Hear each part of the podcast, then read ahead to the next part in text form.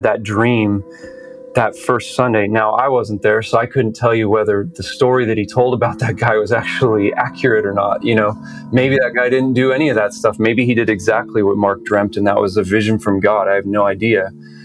But what is so clear, there was this constant desire to protect his power and to make sure that he maintained control. The speed at which someone could find themselves on the wrong side of a power struggle with Mark, whether that struggle was real or perceived, was breathtaking. And Karen Schaefer is an early example of the consequences of that perception. You heard about Karen a little earlier when she described coming to Mars Hill because of the spiritual awakening she saw in her sons. When they arrived at the church, there were only about 200 people attending, and they watched the church grow rapidly through those early years. Karen was in graduate school at the time, working on a master's in organizational leadership. And when Mark saw her passion for the church and her gifts, he reached out to her with an idea. He said, I know that you went to school because you want to lead an organization. But he said, I really think we need you and I need you. And I would really love it if you would come and work for me and be my executive assistant.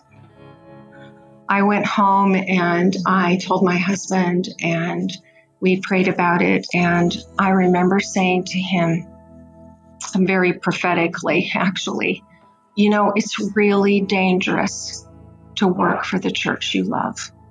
Mars Hill was bursting at the seams at the time, and Mark was preaching seven times every Sunday. The church's finances were disorganized and scattered. Everything was a frenzy, trying to keep up with the Sunday to Sunday work. A building campaign that came up a few months later pushed an already worn out team deeper and deeper into a deficit of weariness. He was exhausted. And um, he would say to me every once in a while, I think my adrenals are shot. He just was operating on fumes. Um, and he was just spent. Karen, meanwhile, was pouring her life into the church, helping with the capital campaign, working on decor, and serving as Mark's assistant along the way. Several months after they'd moved into the building, Karen was at a dinner with several other families from the church. After the meal, as things were winding down, she found herself in a conversation with two elders' wives who wanted to know what it was like working for Mark. She started that conversation naming off what she loved about Mark and Mars Hill his love of the scriptures, the help she could provide on sermons and Sunday prep, watching Mark's mind work, his photographic memory, his family. And then they asked what the most difficult thing was about working for Mark. My answer was was not about myself so much at all.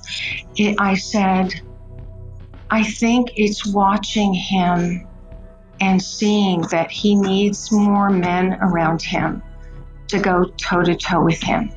He needs more men who will not say yes to him, but really challenge him. She didn't think anything more about it, and a couple of days went by. Then she got a call from Jamie Munson, Mars Hill's executive pastor, asking her to come to a meeting with him and Mark. She knew something was up.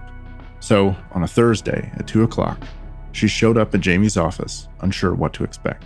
Jamie's office was much smaller than Mark's, and we were almost knee to knee, all three of us. And there was this immediate sense of, for me anyway, intimidation. I could see that Mark was blazing mad.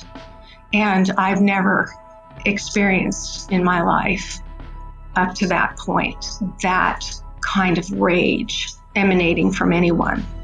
And so I sat down and um, and he said to me, Do you know why you're here? And he said, You're being accused of heresy. And Mike, I, uh, I just lost all sense of, of myself other than this kind of sound uh, and almost feeling of rushing water through my body. I, I was just in shock. And I said, What? What?